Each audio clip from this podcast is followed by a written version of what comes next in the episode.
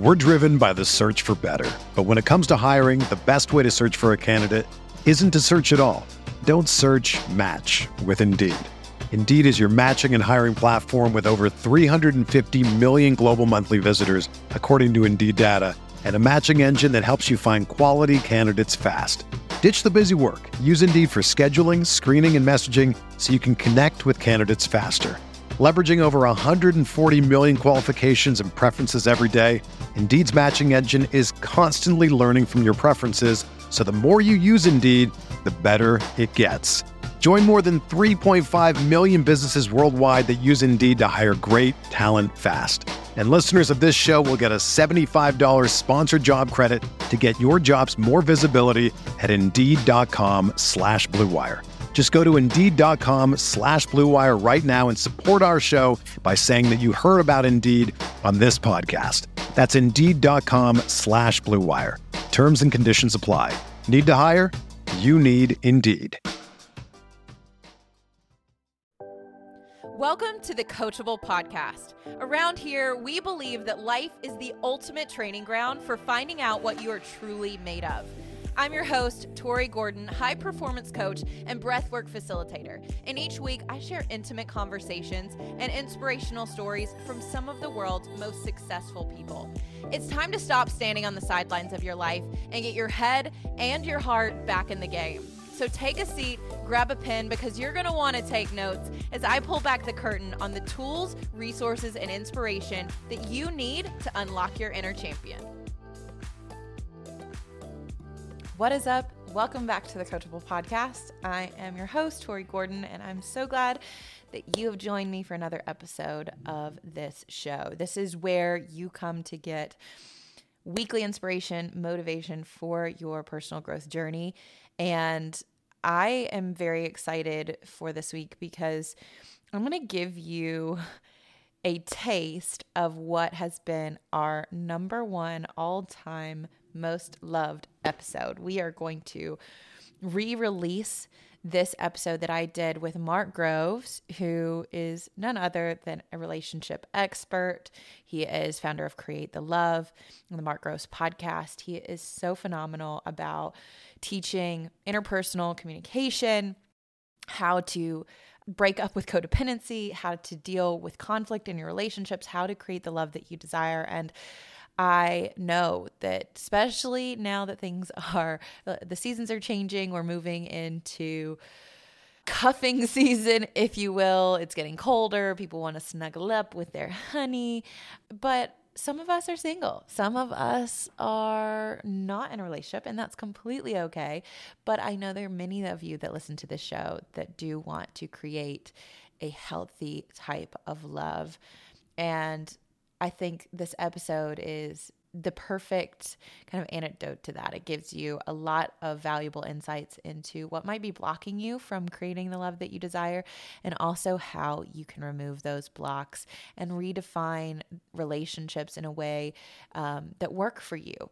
How to create a relationship that is not one that's codependent or issue based, but one that really is a container for healthy love and healing and healthy connection. So I want you guys to listen to this episode, take notes, and let us know what your biggest takeaways were. We know that you've loved this episode in the past, and so those of you who are new to this this channel and to this podcast, I don't want you to miss it. So, without further ado, let's jump into this week's episode, Love That You Desire.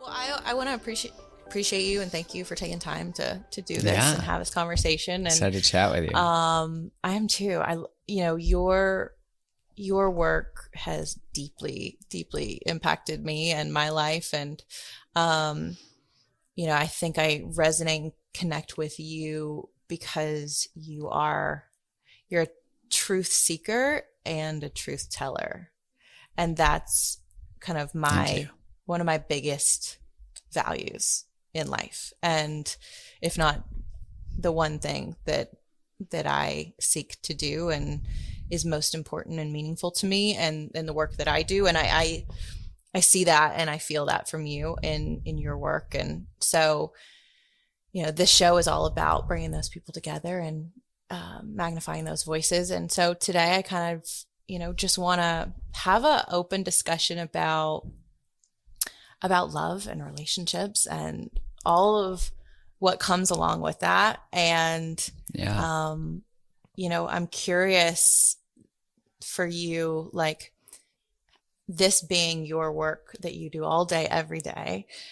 What is it that like how would you define like the purpose of relationships? What do you think all this is about? Why do we have to like be in community, be in connection? What's the purpose of all of this? And why are we in these containers of all different types?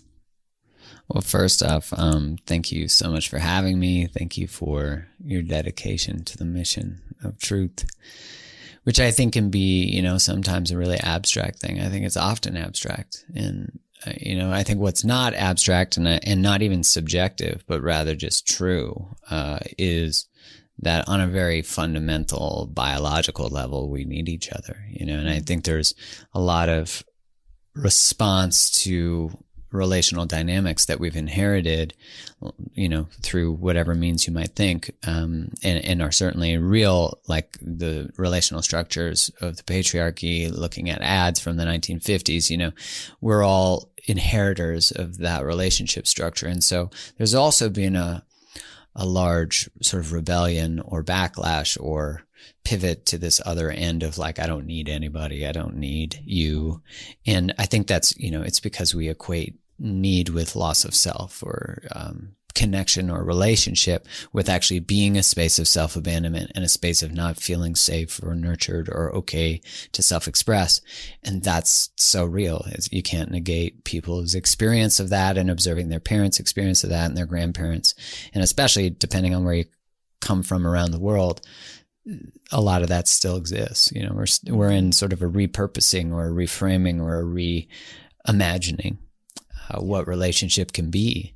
And, you know, we, we, used to get all our needs met from a village and now we seek all that from relationship as Esther Perel talks about. And yet we don't have the skill set to really nurture and expand love within the relationship container because we didn't inherit relationship containers that were structured on love. And so mm-hmm.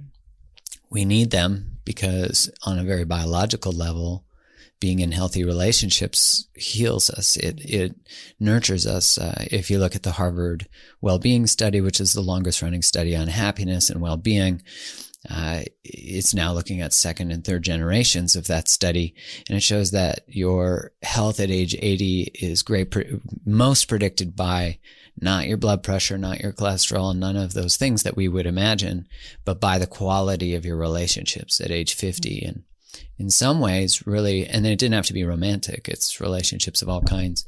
And so in some ways being in a healthy relationship actually made hard days less hard. It um, protected from cognitive decline. Um, and and so there's the real biological part and i think the more important maybe we might see it as like a spiritual or a purposeful intention of relationship is that it literally magnifies everything we're not good at. So, so mm-hmm. it is an invitation to the highest, most wise, most expanded version of ourselves. And we might say our soul's greatest expression. Um, mm-hmm. and, and so to meet that or to receive that, you must turn towards the challenges in relationship with humility and curiosity, which of course usually means grief, sadness, anger, rage, um, and and shame. Mm-hmm. And can we hold all of that and recognize that it informs us rather than is there in a punitive way? Um, and can we hold all that, you know, sort of the anger as you look up your family tree and you're like, no one taught me how to communicate. Yeah. And now mm-hmm. what my partner most needs from me is that skill uh, to both be enraged and to use that grief, that rage to actually be curious and expand our capacity and our skill set because it's it's a skill. It's not reserved. Uh, it's not a privilege. It's yeah. it's literally an opportunity. I'd say that the one advantage that people can have is if a previous generation started doing this work mm-hmm. or experienced, uh, you know, when I, I'm, i actually will rescind my say it's not a privilege because if you are part of inherited patterns of trauma, then you're more likely to have uh, different survival strategies and coping mechanisms relationally. Yeah. Yeah. I completely agree. And I think as the coachable podcast and why I wanted to have you on this show, you know, being coachable means, you know, to be committed and available to getting better and to, to growth. And overall, you know, I think what you're saying is the relationships are containers where we present two people present the opportunity for mutual growth. Mm-hmm. And it's in that container that that becomes available. And it's not something that I think a lot of us sometimes we're like, I just want to grow on my own and do my own thing. but what what I know to be true, because this has been my own personal experience, and then same with the work that I do with my clients, is it's where in the context of relationships is where our deepest wounds happen. but it's also the requirement for where our deepest healing can happen too. Yeah. And, yeah. You know, it's keep going, please. No, I, I mean, I, I just think that, um, that's the, that's the paradox. It's like as we become more aware and awake to kind of some of the things that you were talking about, these survival strategies that might we might have adopted or just picked up, whether it was in childhood or have been passed down to us from generations, we begin to notice that in the context of relationships. And that was how it was personally for me. Time and time again, I saw the same types of things play out in my relationships, whether it was the way they ended or the way the types of people I was attracted to, or, you know, my tendency to, uh, you know, be really, really invested and, and then passively kind of push people away uh, in this unconscious way. Over time i started to see okay there's a link here to all of these things and starting to move out of of the context of the relationships are here to serve me and to give something to me into this idea of how have i perpetuated these experiences over and over how have i created this and how can i move into this concept that maybe my partner or my friends or whoever isn't here just to give to me, but we're mutually deciding to to help each other heal and grow and expand. And that is a different way of looking at at the relationships that we're in. I think because most people and I would love to get your take on this is what can you do for me? What can you give to me? This idea mm-hmm. that that and I think this this myth really that if we find the right person, uh, they'll take all of our pain away. That wouldn't that be nice? Mm-hmm. Uh, yeah. Just like the right car, the right shirt, the right drug, the right whatever. Yeah. Um, yeah. I mean, that's a, it's when you, when you, you, what you're speaking to, this like sense of responsibility and sort of mutual mirroring to one another, what's possible, what we want to occur, but also knowing that like when I trigger you and you trigger me, it's not one sided. You know, the relational dance, uh, we'd like to say that it's all them. And we often, you know, I remember hearing Michelle Obama talking about going to therapy with Barack and, uh, you know, going there and dumping all this stuff on, mm. on the therapist and expecting the therapist to be like, all right, Barack, here's all your shit. And he, she was, she started to realize she was part of it. And, mm. And I, you know, there's just a beautiful truth in that, that we're 100% responsible for our 50%. And that can be painful when we think about experiencing betrayal, uh, because we still participate, which doesn't mean we're responsible for the other person's behavior. But I, you know, that's the one that maybe the hardest truths to hold, and certainly um, has been true for me too. Is can I hold the possibility that there's something for me here, even though it was traumatizing, even though it was mm-hmm. painful? And I think I think the perspective can often be that that negates the experience of being a victim. And I think it really is about this bridge between both that, that we can be a victim and we can't live there. Mm-hmm. And, and I, I just think there's such a profound truth in knowing can you sit in that space of both worlds and i think that's the same that's true of like the way i used to be in relationship and the way i want to be the way i used to show up in um, my relationship to my health and the way I want to. We're always in this transitionary period between old information and new information, old pains and new wisdom. And because innate in all struggle is wisdom, is something informing us. And, you know, that's really what emotion is. Emotion informs us to evoke motion, right? To do mm-hmm. something. And I've only really begun to like learn how to live in this space, which is that space of transition that we think we're going to get to this place where we're a finished product, not realizing that it's just actually this ever evolving expansion. And, you know, you said before, like, why do we end up thinking this person's going to heal or save the day? And, you know, that's still not adulting, right? Because it's still the child or the teenager seeking for someone else to bring completion to an unrealized or unhealed wound that's I would say 99.99999% of the time uh, inherited. Yeah. And so when you look up your family tree and you maybe ask yourself, what is the thing I want most in my relationship and I just never get? Uh, if you look up your family tree, you're not the first person to not get that, and you're not the first person to want that. And you're also might be the first person to stop seeking it and waiting for it and mm-hmm. actually provide it to yourself. And when you begin that state of self reclamation and responsibility and sovereignty, then you no longer energetically enter a relationship from this place of I need you to complete me. You're going to make me happy.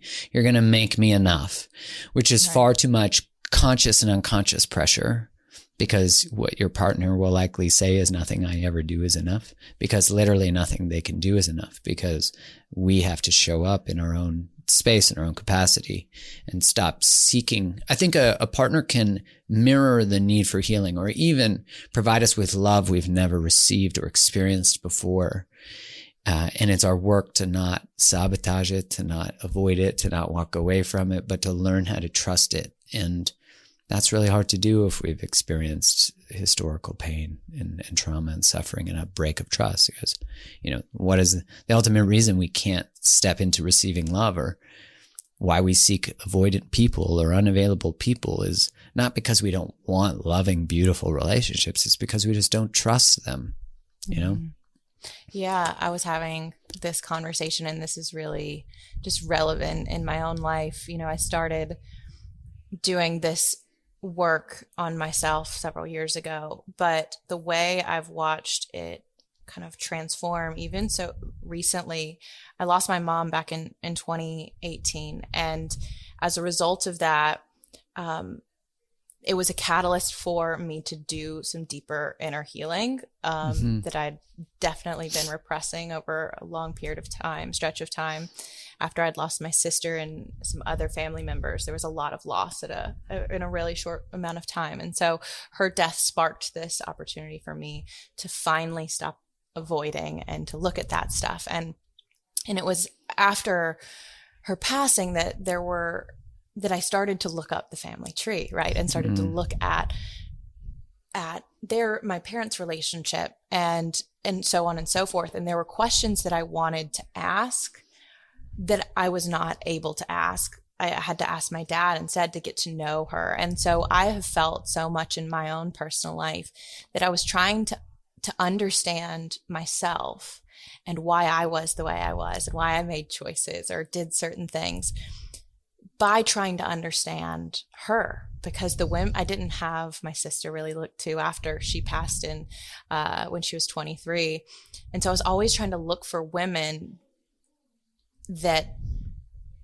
modeled, you know, who I was. And, you know, that experience of starting to do that inquiry within yourself, within your own family, and look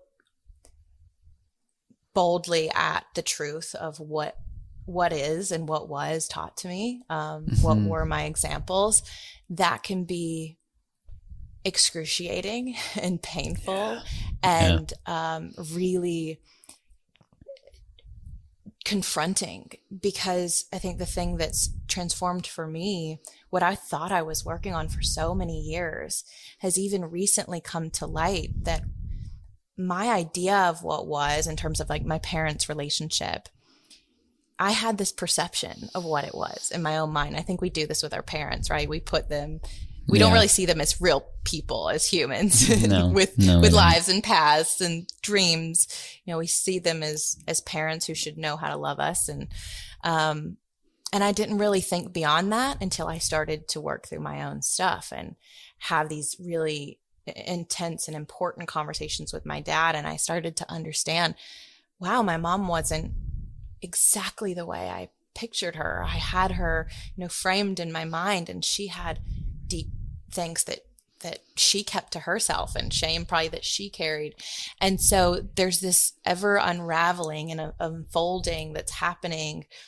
Like you said, there is not this destination. It's, it's constantly like a flower kind of coming open and you kind of receive it as it comes because I've had to release my own judgment of myself, right? Around, oh, I should know, you know, this by now, or I've been through this enough, and yeah. I've done enough personal work. And I know there are a lot of people listening to this show that do a lot of their own personal work, but there are always things coming to light that are being, you know, um, just coming up that is another opportunity invitation into deeper deeper relationship to ourselves and the people in our lives. And i think it brings up this idea of what we were talking about earlier is truth because what was true for me then right? I was so convinced this is truth.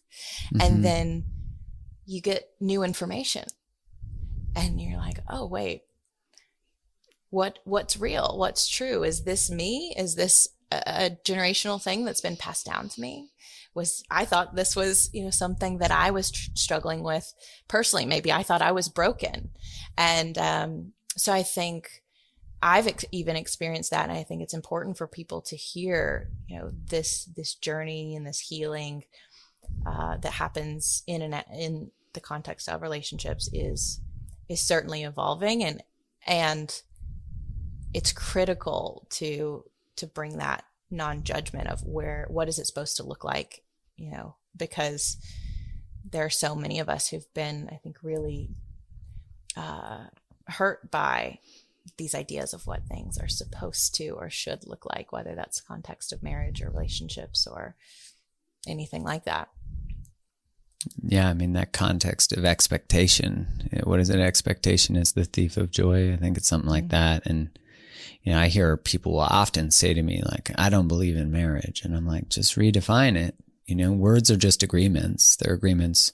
And I can say tree and you might think of a spruce tree and I might think of a birch tree, you know, same idea with marriage. And I don't mean to minimize it, but it's like, I don't believe in it. No, you don't believe in a construct of a relationship that was unhealthy and you called it marriage. Someone else called it marriage and you kept that definition. And, you know, it shows you how much we uh, become prisoners to inherited stories, you know, to inherited ways of behavior. Like we're imprisoned with our feet cemented in the ground in reactivity or defensiveness or anger or rage or abuse or whatever it is. And, you know, I, I always want to preface it all. I'm like, not saying with this without compassion for people who are in abusive situations and things like that and not blaming uh, anyone in those situations. Get out, get help, you know, obviously. And the the idea that our childhood should have been different than it was, or our first relationship should have, or anything that's historical that we're saying I should have had a different experience, we become, we create this alternative world that I'd be different now and life would be different now. And, and what we're doing is we're really missing the opportunity to fully show up now. You know, mm-hmm. it's, when I regret something, regret is one of the most interesting things because it becomes this prison. It's like, had I not said that thing, we'd still be together and life would be different. Or had I not done that thing at work, I'd now be da da da da da. Mm. Yeah, but that is the gift of hindsight. That's the gift of looking back and being like, oh, now I'm wiser because of that experience. And so we actually reject the very memory, the very moment that actually bridges us to a better version of ourselves. And so in rejecting the moment, not accepting that I didn't have that conversation, I'm actually not bridged to a more elevated version of myself. And I'm forever hoping and replaying the past moment, missing all of the moments that are actually the same, that are offering, might be a different person person, might be a different circumstance, but literally the world is presenting to us uh, miracles in every moment, and we're missing them because we're stuck. And you know, it could be for many reasons due to the fact we've never we we saw in our family tree that someone held on to something and used it and weaponized it. And you know, I often hear people say like, "I'm never going to move on. Look how much they hurt me." Who they don't, you know, most of the time they don't actually know that you're doing that, that you're like imprisoning yourself to martyr yourself to say to them, look how much you hurt me. Mm. Instead, take the look how much you hurt me and say never again and build the type of person, the type of behaviors, the type of choices that don't get back into the same situation. You know, freezing yourself in time, avoiding relationships doesn't make you better at them. It doesn't make you healed. You know, I see so much of that hyper individuation that says, I don't, as I started at the beginning saying, I don't need anybody. Mm-hmm. But like someone actually does need you and you do mm-hmm. actually need somebody. And there's a beauty to that. There's a, and there's a truth in that, that you can't even deny, even behind the greatest walls and the greatest armor, there's still a beating heart. And there's something about allowing yourself to step back in and know that the way of learning to trust love or whatever it might be again is actually to go to all the ages that are younger versions of you that you've exiled, that you've rejected because you have shame or because you have regret and to actually invite them back into your life and, and, and sit them down like wise counsel and say, what can you teach me? It's all the moments that we don't want to look at. They're all tied up in a box, put in, you know, our shadow and they come out they, of course they come out because they have something to say, but they could have something to say that's expansive rather than something to say that actually sabotages or destroys possibility. Because really, ultimately, what they're asking for when they sabotage is for us to look in the box and say, sit down, wise counsel, tell me what I can learn from you so that I don't repeat the same behavioral choices and relational patterns so that I can trust again. So the trust is in the parts of ourselves that we've exiled, if that makes sense. Yeah, it does because I think what you're talking about is this missed opportunity for greater intimacy with ourselves because eh, the ego really seeks to control and guilt and so we end up guilting ourselves especially if you we regret something then we make ourselves wrong right. we make ourselves guilty and then we punish ourselves because if we're guilty there always has to be a punishment and we imprison ourselves and we block out love thinking it's protection, but we're not letting love in, which we deeply desire. And I think what the the spiritual journey or just the journey of healing in general leads us to is you know away from that ego that seeks to to defend and protect and be right and all of those things into a more spiritual relationship in general with life and with with others which seeks intimacy through acceptance and release mm. and and i've seen this you know play out so often in in my own life and in the lives of those that i love is this fear of release you know one of the things that i talk about is that relationships are are eternal you know um because relationships we're as humans we're not just physical bodies you know we're energy and energy is continues on. And so just because of the an ending of one chapter of a relationship might be the ending of the context of that container but that relationship continues in a different form. And even through releasing i think that's to let them be let them go, let that thing go, and not staying attached to what we think should have been or how we should have acted actually invites us into a greater love um, for them or for for ourselves or for that whole situation, knowing that what was had to be because if it was meant to be another way, it would have been. I think that's something that has really helped me in my life is recognizing like what happened in the past happened and it really couldn't have happened any other way because it didn't. and I didn't even, I didn't have the tools to show up in that relationship or to hold that space for that partner when they really needed me. And it's not a get out of jail free card, like you're off the hook, but it's, it's grace for the times where we, we didn't have, we didn't know better. You know, we didn't have the tools. Yeah, I think of, you know, what you shared about your sister and your mother. Um, sorry to hear about your loss. And you know, I think, you know, it can feel when someone's like, yeah, but in the loss is purpose and blah, blah. And when you're in grief, you're like, fuck off, first off. And you're like, I can't find purpose in loss, in loss. Uh, and I, I think that that's often the response to sort of loss is this not wanting people to feel the grief, right?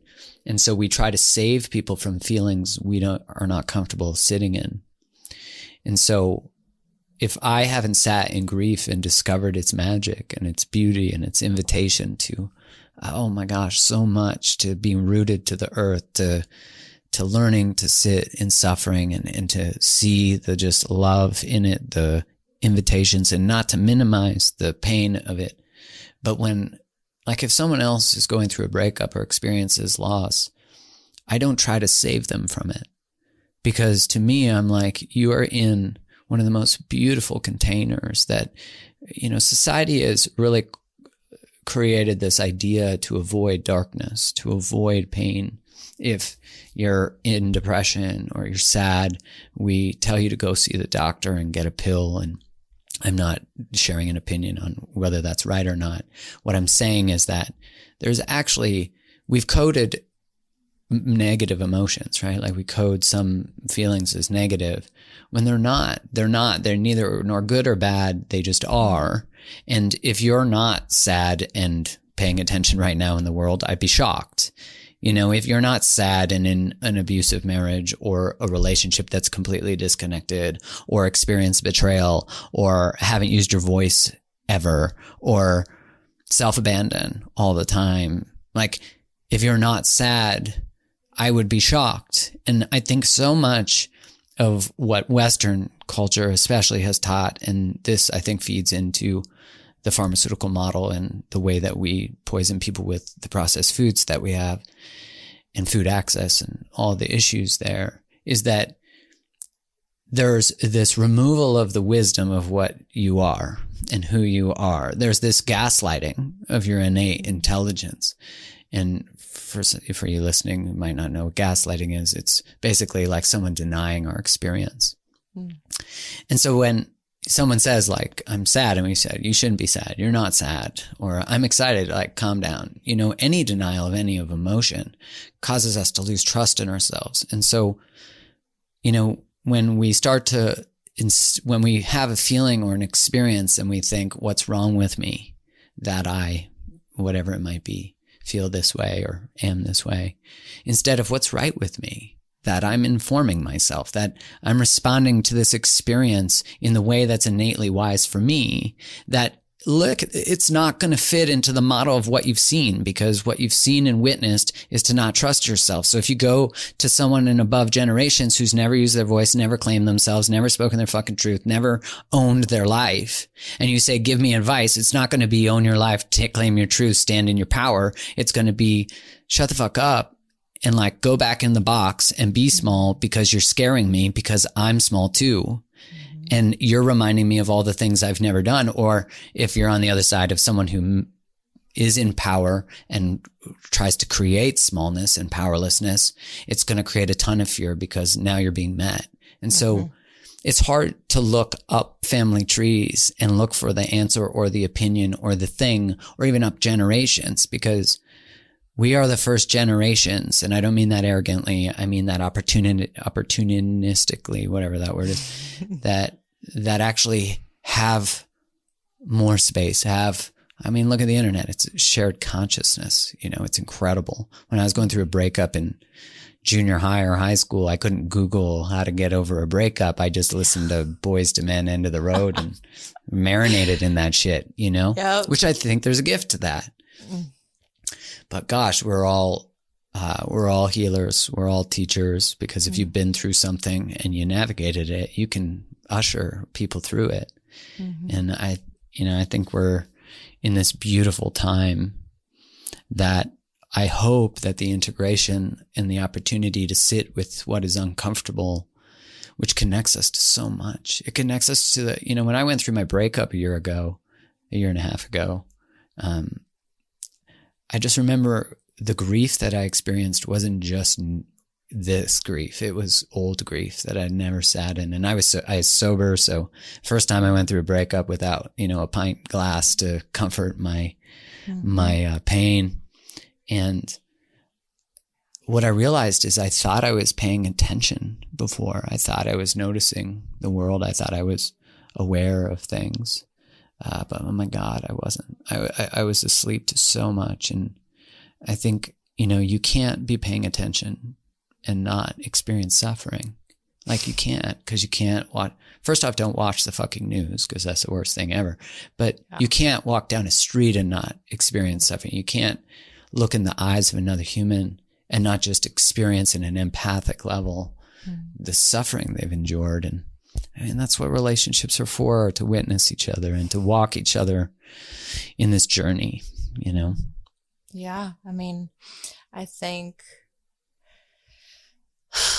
you know, how did you, a year ago, sitting in that grief and, and feeling like the veil in another way was like lifted, and you're like, I see things now that I didn't see before when I thought I was paying attention.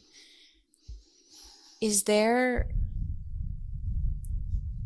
as you said that, I felt a fear, my own fear come in of I thought I thought I like I thought I understood this or I thought I was paying attention and then I wasn't. And then how do you go through that without it feeding a distrust in yourself?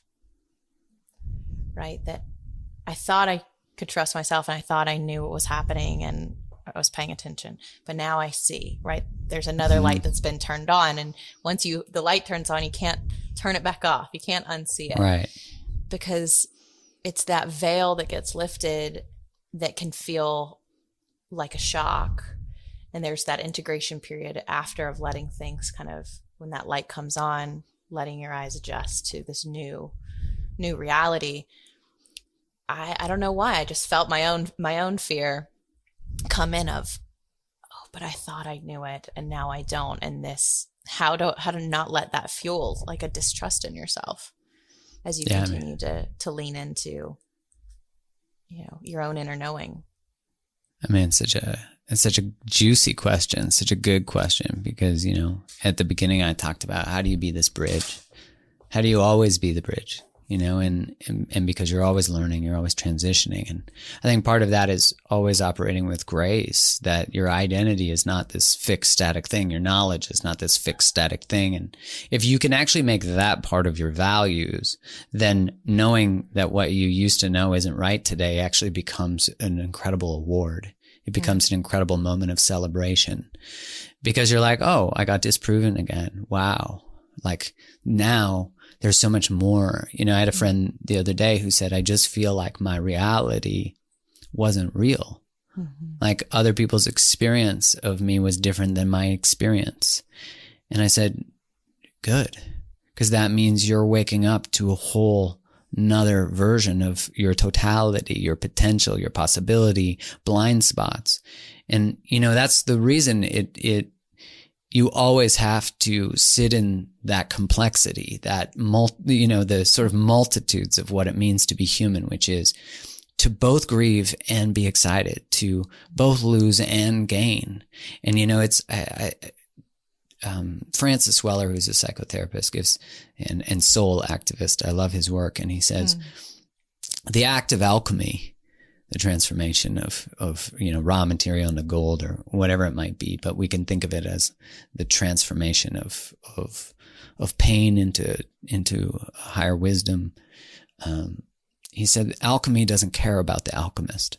Like the actual act of transformation doesn't give a shit about your feelings. Mm. And there's truth in that, right? There's truth that, you know, when you think about the caterpillar, the cuck, the cocoon doesn't give a shit about the caterpillar's feelings. And you can imagine the caterpillar is going through this thing like, what the fuck is happening in my back? There's wings coming out of me. There's, I don't know what's going on. They don't know that they're about to be something different. And I think when we can just sort of surrender and let go to the process while walking it and trust in its greater delivery of us, that then we can, we can sort of meet these moments of, well, why didn't I get it right? And I can't believe I thought I knew, which destabilizes us. Mm because there's this idea that knowing will protect us and control some future or some outcomes. And really we know that, that, that thinking you know how things are going to work out is the quickest way to be disappointed as opposed to recognizing that you're always in a cocoon. You're always in an alchemical process and you're always a butterfly and you're always a caterpillar. And I think in all different areas of your life. And I think when we can connect back to just the simple beauty of that. There's something freeing about it. I mean, I hope. I don't, I don't, it is for me, but I don't know for other people. No, I think there is. I mean, it speaks to the complexity and the multidimensionality of what it means to be human. And, right. You know, to when I, there's, I can't remember where I heard it, but there's this kind of story about, you know, if you're broken open, if you're looking at an egg, right, you're holding an egg and you're broken somebody hits it from the outside, from the external, it feels like a death. Yeah. And it feels excruciating and painful, and you're broken. But then, if that shell and that egg actually breaks open from the inside, it's actually a birth of of new mm, life, and it's beautiful. And I think that's what's happening every time we kind of see with new eyes and new vision and new sight is that rebirthing and it's the story that we tell ourselves about that experience if it's oh a, there was a death of who i was up until now or there's a birth of a new version right. of me in this moment and you know as i mentioned earlier about my mom and learning more and more about the truth of of who she really was as a woman not just my small perception of her as a child I was reminded of the insane power that we have to create our reality based on what we believe to be true. Mm, right. I mean, I was convinced like that I knew her and there were so many things I did know, but you know, there's more more gets revealed. And like your friend said, I, I felt like my reality wasn't real. But it's based on what we really believe. And that's our whole, all of our results, all of our day to day experiences, all of our suffering or, or lack thereof is a result of what we believe is real. And then that gets, you know, that changes. And we can change that whenever we decide. That's the crazy thing. I can just start to believe something new. Like I can just decide to define marriage my own way, like you said earlier. You guys, if you love this show, do me a favor. Please subscribe to the podcast. And if you feel called, leave a review. I would love to hear how the show is impacting you. But not only that, be a hero to somebody and share it with somebody in your life that needs to hear it. If you're getting value from it, I can guarantee it that someone else that you know would get value as well. And honestly, I wouldn't be here if somebody didn't share with me a podcast episode a couple years ago that absolutely changed my life and set me on the course that I am today. And I'm eternally grateful for that person. And you can be that person to someone else. So share it, share the love because you matter, they matter, and what you have to say matters. So I would love to hear if there's something in this episode that really stands out to you and is a ha- aha moment.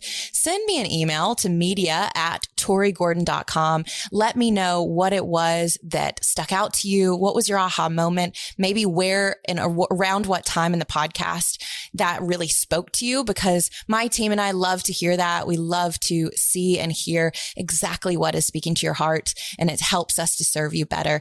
So please like, subscribe, share. You are helping this podcast continue to grow and get out to larger audiences that can help shape the world and bring more and light, love and healing to it. So thank you for your contribution and let's get on to the podcast. Yeah. It's a mind blowing possibility. And then I, and again, there's this acknowledgement that's necessary for the trap we've lived in that we thought someone else's belief was ours. And, and there's mourning there and there's rage there. I, when you start asking, why do I do what I do? And you inevitably end up in your family tree, you wake up to the fact that you've always had a choice. And you know, there's a poem from Rumi that goes something like, why do you stay in the prison when the door's right there? And I think, you know, there's sometimes it's safer to just stay there. You know, it is mm-hmm. safer to stay there. That's why we stay there. But you know, when you tell someone like, Hey, you can go do that dream. You can leave that relationship. You can start that one. You can heal that thing. It might be outside of the paradigm of what they thought was possible. And I, you know, think of healing modalities that someone's told that they can't recover from a thing or they can't heal a thing. And all you got to do is watch that documentary heal and your mind heal. gets shattered, you know? Yeah. And and you see that this myopic view you've been given of the world, um, much like what we're experiencing currently, it becomes a narrative that we can get trapped in, not honoring the complexity. I, you know, I, there's a line from Ram Dass where he says, miracles are just a way of reminding us that we don't know how it works. And we see miracles all the time. Like the other day, I was thinking about something and, the, and I needed in, uh, in information. I'm like, oh, I need to learn about this thing. I got a freaking random message from a friend that's like, Hey, I discovered this center and I just wanted to send it to you and let you know it was really helpful. And I was like, what? Like, what are the chances? I've never asked this question before. And I get that. And, and I think when we can just open to the possibility of that, there is an overwhelm because I think we we sort of look back on every moment until the moment we take responsibility for our lives and we look back and we were essentially sleepwalking. And we have to grieve that because whatever age you decide that you want to do it, uh, you're going to grieve every moment up until the moment you do it that you didn't do it. And then your mind is shattered. You know, I know in your work, you create that possibility that, that these conversations create that possibility for people. They're like, wait, I remember working with this woman once when I used to work one on one. And I remember her saying like, wait, so I don't have to go on a second date with people I don't really like. And I was like, hell no. Like mm-hmm. one, you shouldn't even go on a first date if you're not sure you shouldn't like you don't like yeah. them. But somewhere along the line, someone taught her that that was the ladylike thing to do, and you don't want to hurt men's feelings, and blah blah blah. Mm-hmm. You know that all those frameworks exist within our bodies, and it's a freeing thing. But I mean, it's not easy to change inherited fucking trauma and cycles and systems. I mean, we're all in different layers of intersectionality of oppressive systems. Mm-hmm. And even if you're at the top, as would I would be identified as, and, and certainly am, um, as a white straight male, it's I'm still part of a system, even to be systemized. You mm-hmm. know. Yeah, and you know, to that point, I think something that I keep being reminded of, and I think to your, what you said earlier, we're all just here to, you know, kind of guide each other home and remind each other of this truth when we forget. It's like I wake up to it, I remember it, I live it, I forget it. Someone else comes right. along Repeat. and reminds me yeah. of that truth, you know, and then, or I have a thought of something I want to create, and then out of the blue, this thing manifests on its own and I'm like, that's crazy. And then I remember, oh yeah. You're like, that's, that's way the easier. The, that's the way the universe works when I'm not attached. And every time it's like this, this surprise, but ultimately like, I think it's, uh, NQ, the poet. I love his work. And he, yeah, he's brilliant. He was, he always talks about, um, you'll always find evidence for what you choose to believe. Yeah. And like we find whatever we go looking for. And we I love being right. and that's powerful because you get to be right about what you choose to be right about. Like, and right. I was having this conversation with a woman on TikTok who was fighting so hard around uh, just this limitation of why it why she can't. That's and um, you know, I think when we fight for our limitations, I think it's uh, Wayne Dyer that says this. You get to keep them. You know, right. When we when we fight for our Amen. limitations, we get to keep them. You But get to be right. Any, yeah, you get to be right. You're right. And anytime we decide that we want something else, we get we can be right about that if we we go looking for the evidence that that that's available, that that's possible. We start to get around people who show us and reflect back to us that that's possible, and um, you know that's why I think starting this conversation any for anybody listening and, and kind of who's curious about well, how do I get to some of these deeper truths in myself? How do I know is this me or is this my programming? Is this me or is this what I've learned? You know, ask yourself and get curious and ask, well, why? Like, why do I feel the need to go on the second date? You know, right. why? Well, because my mom told me I need to. Right. know? That's how my mom and dad got married. Right. She didn't like him, but th- that's what you're supposed to do. Marry people you don't like. I mean, that we've been taught that. hmm Or Yeah. stay with people you don't like or respect, who are not reliable. Be a reliable, disrespectful person, and someone stays with you. I mean, it's a flawed narrative, but we'll keep proving it true till we're okay with not being right. And Right. you know, I always ask people, would you rather be right or connected? You know, and, and you think about the ultimate challenge relationally is that in a conflict or an experience in that moment based on both people's conditioning and tra- trauma and whatever might be present, both people are right. Mm-hmm. And look at the divisiveness about politics or insert any subject like gummy bears. It doesn't matter. People are fucking upset about everything. Yeah. And it's like people can't hold two truths at the same time. But all these truths live within us. And so, you know, like there's a part of me that can believe one thing and believe another. You know, there's a part of me that can believe in God and another part of me that's not sure. hmm Um, but those two extremes of people that hate each other, generally, not always, um, they are not accepting the part within themselves that believes the opposite.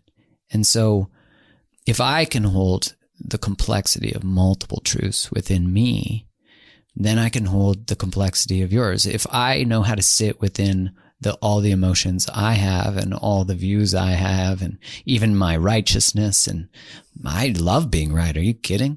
Mm-hmm. Love it. You ask any of my friends from growing up, I love being right. Not good at being wrong, but thankfully I didn't have to experience a lot because I bulldozed everyone who I, I talked always to. right. Yeah, I was always right in my world.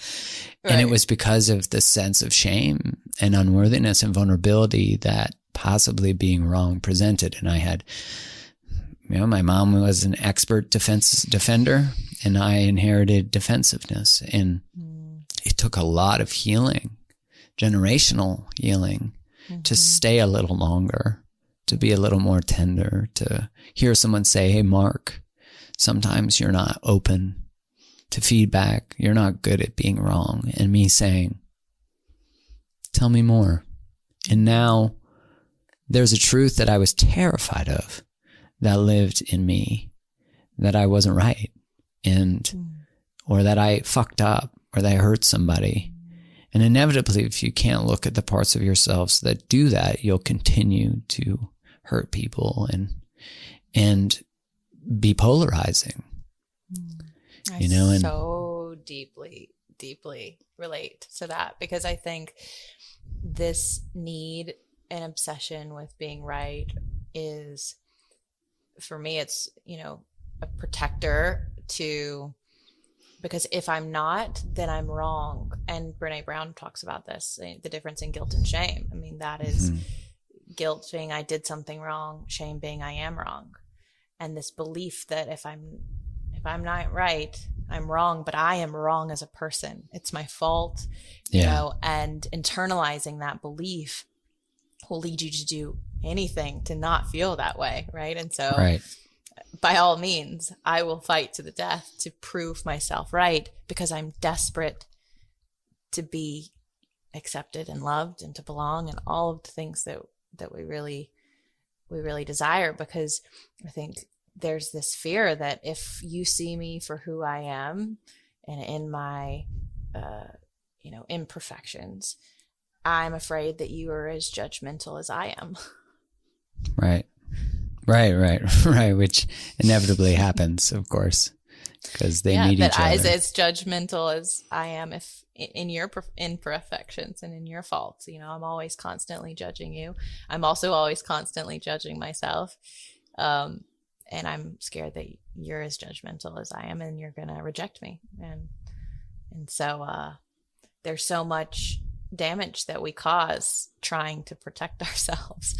Um, and recognizing that what often feels um, counterintuitive or counterproductive in terms of getting the love and and uh, acceptance that we we crave actually feels like the biggest like exposed you're going to see me for all i am and you're going to walk away but that's you know that's the key and i part of relationships i think it's like going to a divine doctor, you know, and we can't doctors really can't help us if we don't show them our our wounds, Mhm. you know, our fearful places and they have to be revealed so they can be healed. Most of us my need to be right is just a fear of showing a deeper wound.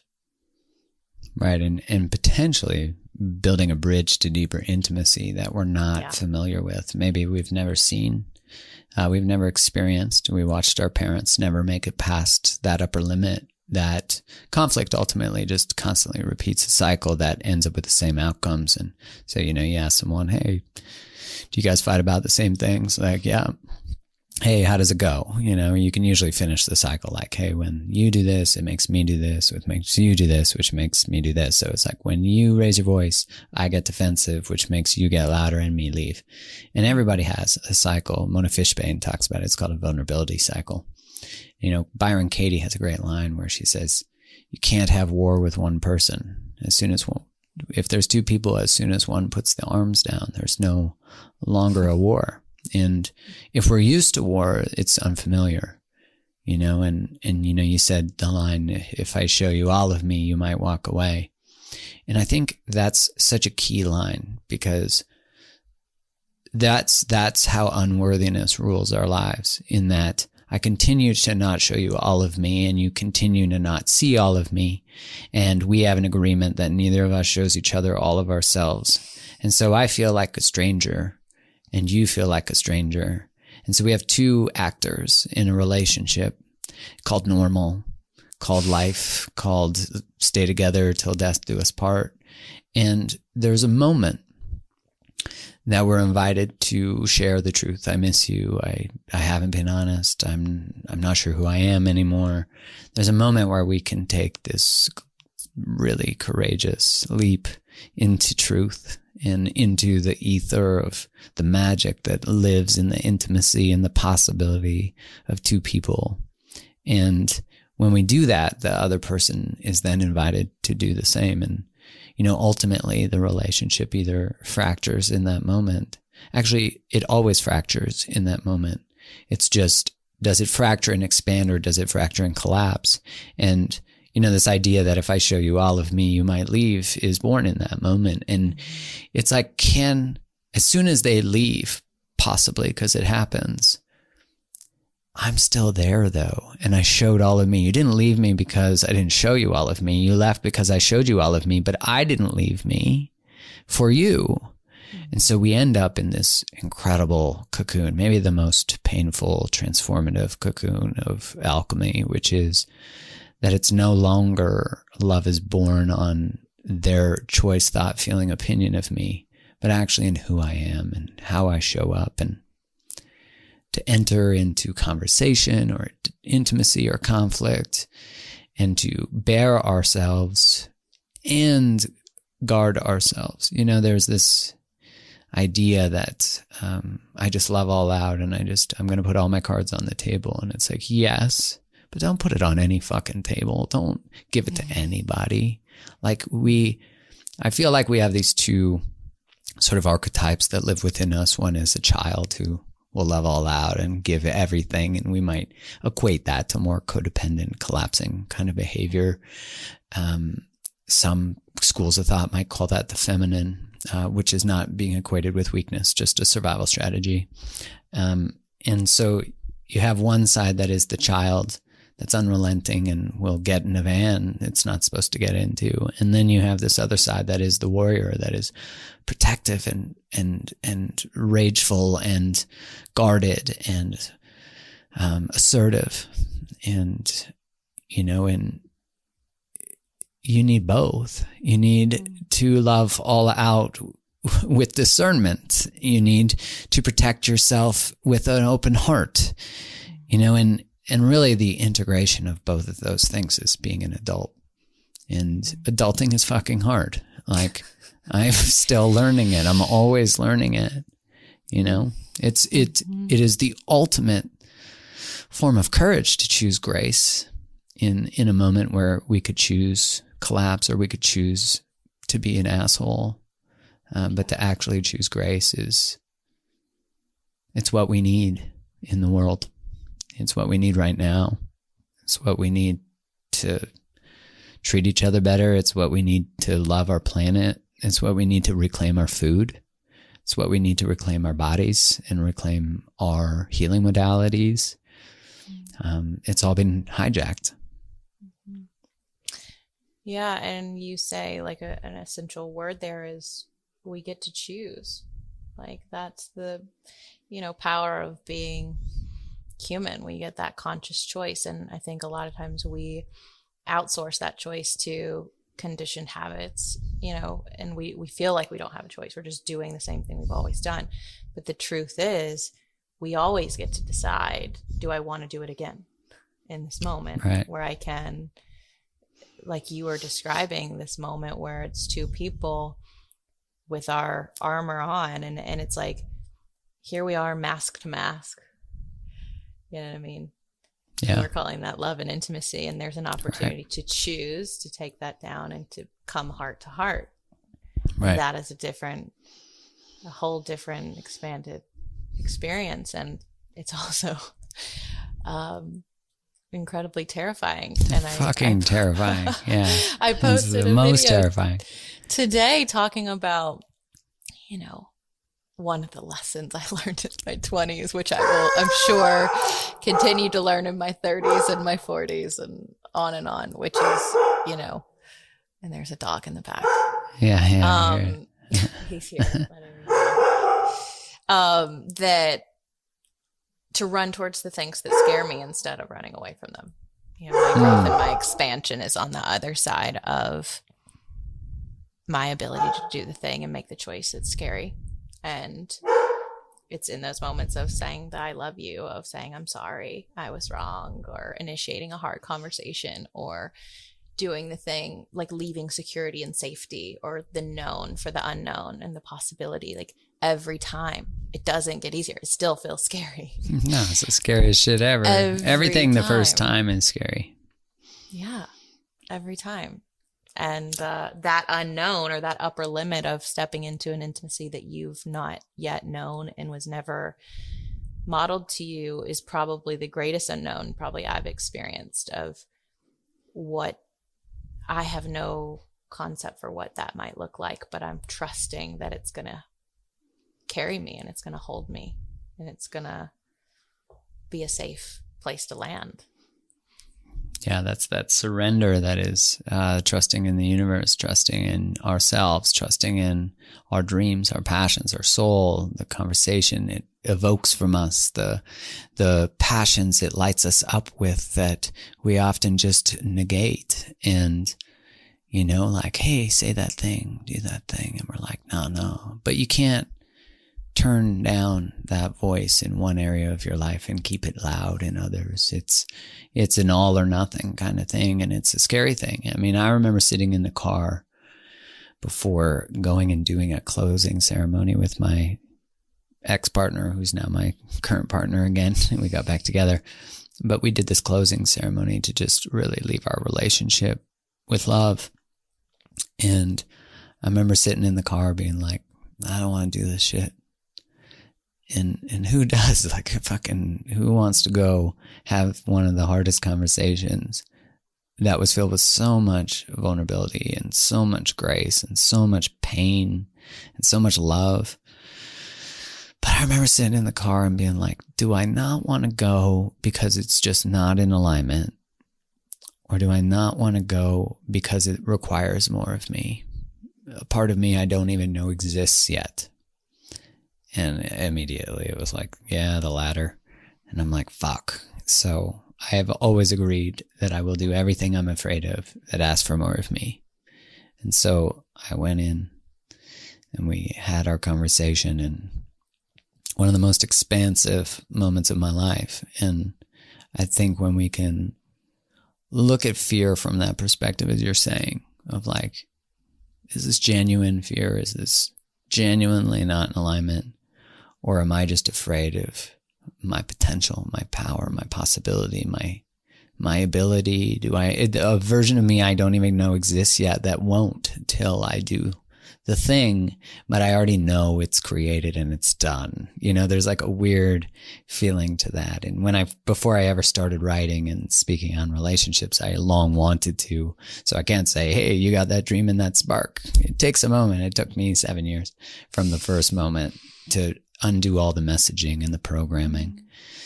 Um, but you know, before I ever did, I was just so afraid. And I remember people saying like, just leap and the universe will catch you.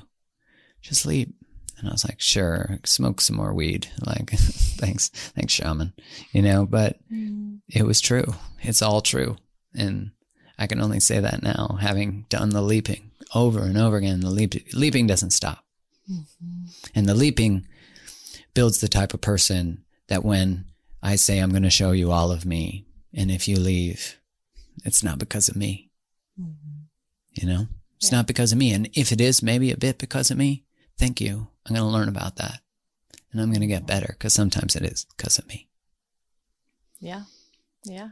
Because I am the common denominator in all, all right. experiences in my life. And it's an opportunity. But I think one thing I have taken, you know, from that is a lot of times taking responsibility. Mm-hmm for everything. Radical responsibility is something we talk about a lot in, in this world and being responsible for all your results and your thoughts and actions particularly. But there there's a dark, shadowy side to that that I've fallen into at times in my life, which is I'm also responsible for your pain. I'm also responsible for yeah. your your feelings. And um and then going into child. that guilt, the guilt shame cycle as a result of that and ruminating there.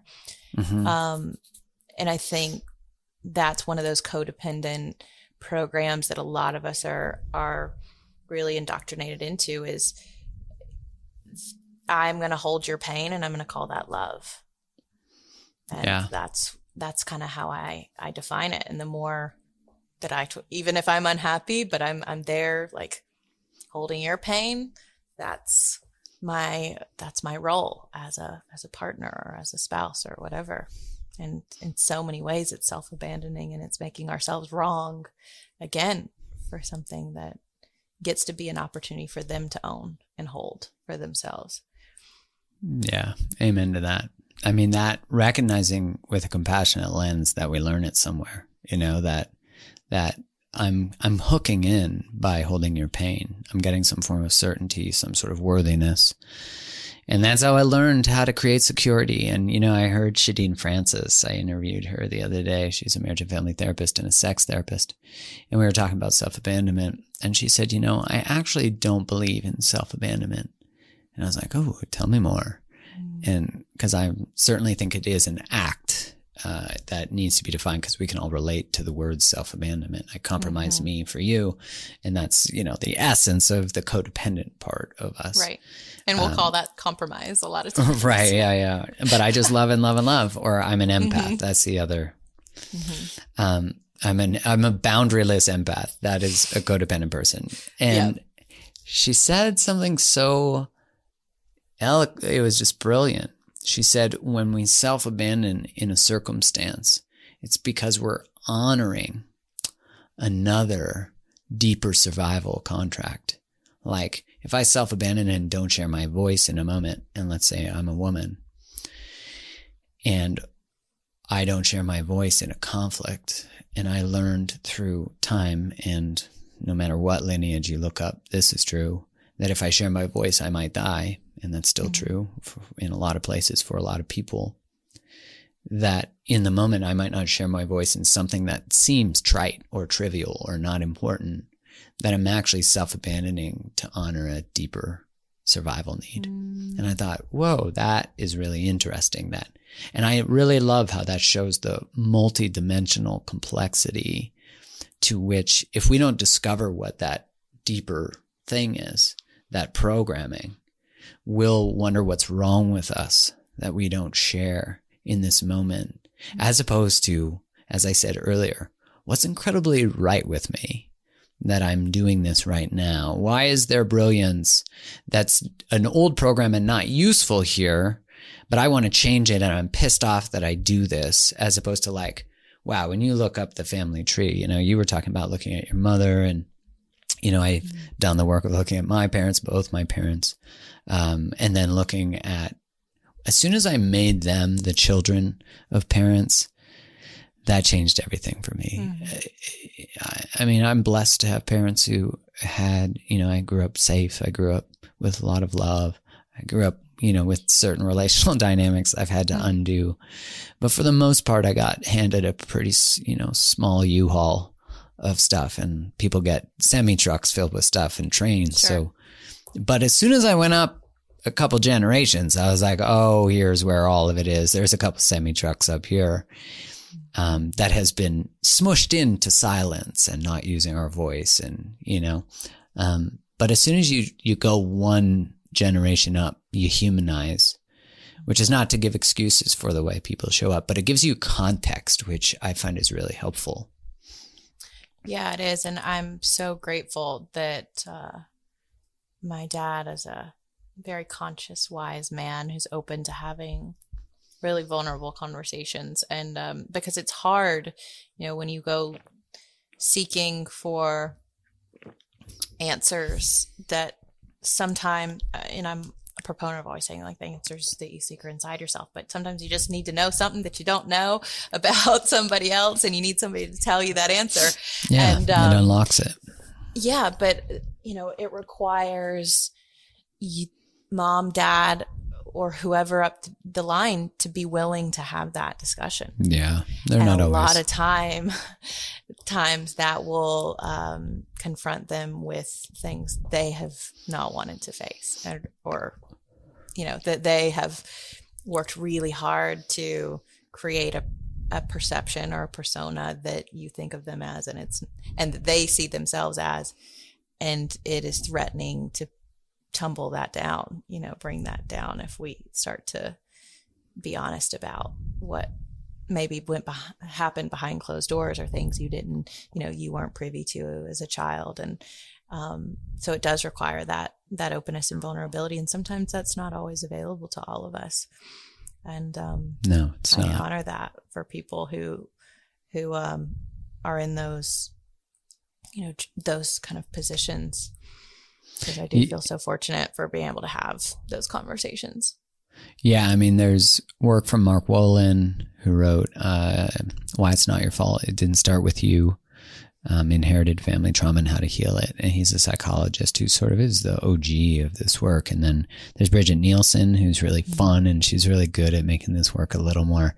I mean, Mark's good at making it fun, but Bridget's just funny. So when she expresses it and walks you through, and and because you know there is the acknowledgement, you're not going to be safe to have all these conversations with everybody and not everyone's going to be alive to have those conversations and there's modalities that are in both of their work that you can set yourself up to have conversations without having them which i found really powerful you know one is to set up two chairs sit in one have a conversation with the other person and get up and get in the other chair and answer as them and tap Yeah. into The Gestalt. yeah Yeah. exactly and A great that's tool. powerful. I mean, yeah, that's powerful to do with sitting an X in a chair, Mm-hmm. you know, and and not needing to open the door again, but rather to just put yourself in their world, and it's so powerful. hmm Yeah, that and I, for anybody listening who doesn't know what we're referencing, um, actually, my uh, a great mentor of mine, Christine Hassler, she calls it the Oh, she's chair amazing. Process. Yeah, Christine's in- Yeah. incredible. She and Steph, and I think I just saw that Steph was on your, uh, Stefanos was on your, Yeah, on your show. Christine's coming too. I'm excited. Great. Yes, Stefanos is incredible Yeah. too.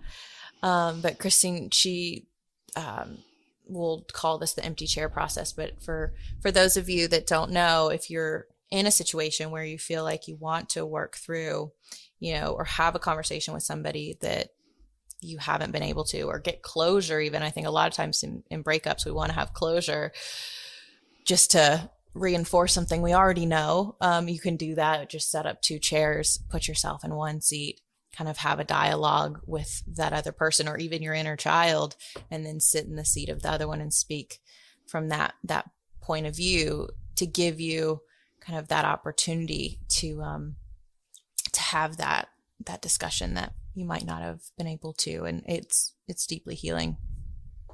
So powerful. And i think you know this just points to the beauty of this work is like when you free yourself from those things and you do whatever modality you feel called to because i think that's the other neat thing is i've literally dabbled in everything and not everything yet but so many different things. And i've gotten so much like i've healed my relationship to money. I've healed my relationship to um, food and to fitness and to you know i just go through sort of playing whack-a-mole with getting to the core. And healing inherited trauma was really powerful. I discovered stuff about my grandfather that uh, showed up in my life at the same age that some of his stuff showed up and that made me do the research about him and what happened in his life. And that is also true of looking at my father's relational patterns. At the same age, we had a similar relational pattern from his previous marriage and my my partnership when I was 20. And so, and he was, was the same age. I just didn't get married, but really interesting to begin to look at the patterns because you start to see that there's just so much uh, to this world and to this experience. Yeah. Well, this has been a really powerful conversation, and I honor and thank you for your time and your wisdom. And um, is there any any piece of advice you or word of wisdom you want to leave people with when it comes to just cultivating greater love in their life in whatever way that that comes in? Yeah, I mean, I think all of this conversation has spoken to the the invitation to get to know yourself, get to know the nuances of who you are, the magic that lives in the spaces you don't want to look at, the because that's where it is, you know, is is is in the things we don't want to see, but they're there.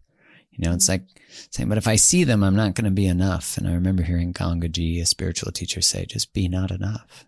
Just mm. let yourself be not enough. Let out a big sigh because you're not. You'll never be enough for the identity and the creation of the expectations that you hold. And mm.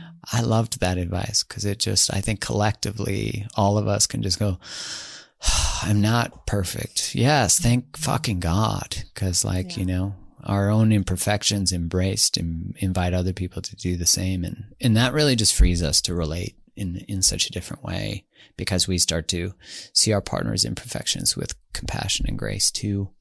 And so that's, that's all I got, but it's a lot. Yeah. So So good. Thank you so much to to chew on and um yeah, so happy to have you. We'll have you back and uh just honor you and all your work. If you guys um I'm sure all of my listeners probably follow you already, but how can they get in touch with you, stay connected with you, and learn more about about your work if they they don't know? Yeah, thank you. Thank you for having me. Thank you for exchanging time for this conversation. It means a lot that that you trust me with the people who listen to this. Um, to you, the listener, thank you as well. Um, if you feel um, in some way pulled to check out my work more, you can go to Create the Love on Instagram, actually pretty much everywhere except for I'm not a TikToker. And then the other, I also have a podcast called the Mark Groves Podcast. And um, thank you. I just so appreciate you having me on. I hope you loved this episode and it was helpful for you. If you did enjoy it, please spread the love with your friends. Text them, call them, post it all over social media. Whatever you do, just make sure you tag me, Coach Tori Gordon, and create the love so that we can all keep getting better together.